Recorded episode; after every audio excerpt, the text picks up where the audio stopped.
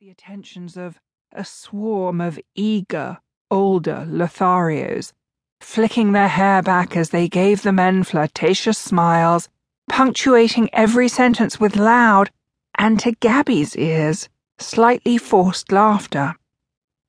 The energy these women are giving off, their overt flirting, is making Gabby uncomfortable. Used to seeing them with their husbands, or occasionally during the day by herself for walks around the beach or lunch. She's unused to this transformation. It is discomforting to see these women, who she had assumed were just like herself, turn into the seductive, provocative creatures who are here tonight. Married to Elliott for 18 years, Gabby no longer has the desire or inclination to flirt. Even if she did, She's pretty sure she's forgotten how to do it. Although, she thinks, examining herself in the mirror lining the back wall of the bar, it would be nice if someone, anyone, looked at her these days. Lately, she has felt more and more invisible. Last week, she went into New York and noticed that as she walked up Park Avenue during what was clearly lunch hour, all the men passing her flicked their eyes to the two younger women flanking her in miniskirts and high heeled boots. She didn't blame them particularly, but surely one would catch her eye, look her up and down, even an old one, someone, anyone.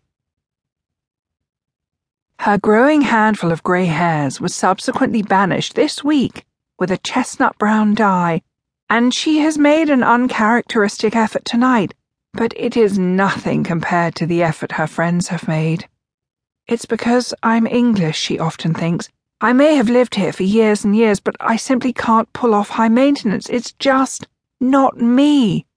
Look at Ella, with her springy curls, her chiffon blouse that displays more than a hint of cleavage, her high heeled sandals bouncing prettily at the end of a tanned leg.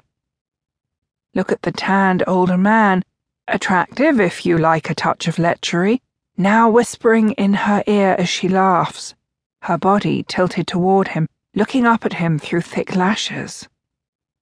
What are all these women doing? wonders Gabby. Why are they behaving like this? I know these women, know their families. My children go to school with their children. How have I not seen this side of them before? And what does it say about them? About me. Is this as much of a scene as I think it is? murmurs a voice next to her. Gabby turns, finding herself facing a young man. He gestures at her friends with a shake of his head. I feel like I'm in a cattle market. I know, Gabby says with a polite smile. I haven't been here before. It's pretty intense. That it is, and not my scene. I'm Matt.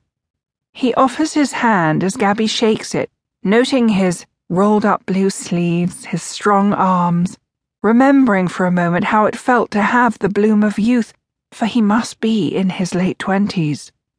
At 43, she is almost, almost old enough to be his mother, and it is this that causes her to relax, smile, as she introduces herself. I'm Gabby.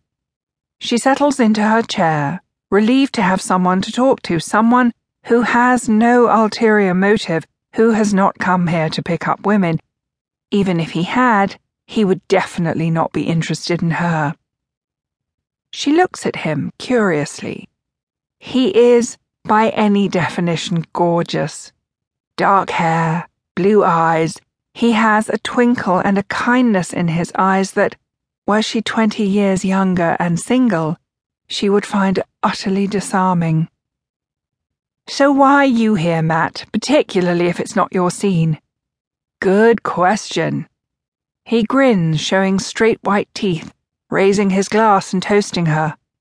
I'm here on business. One night only. I'm staying across the street, but I thought I'd grab a drink here before I check in.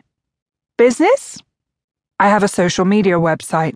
Oh, like Facebook? He laughs. I wish, maybe one day. Would I know it? I don't know, he says, naming a website that Gabby knows well, that everyone knows well.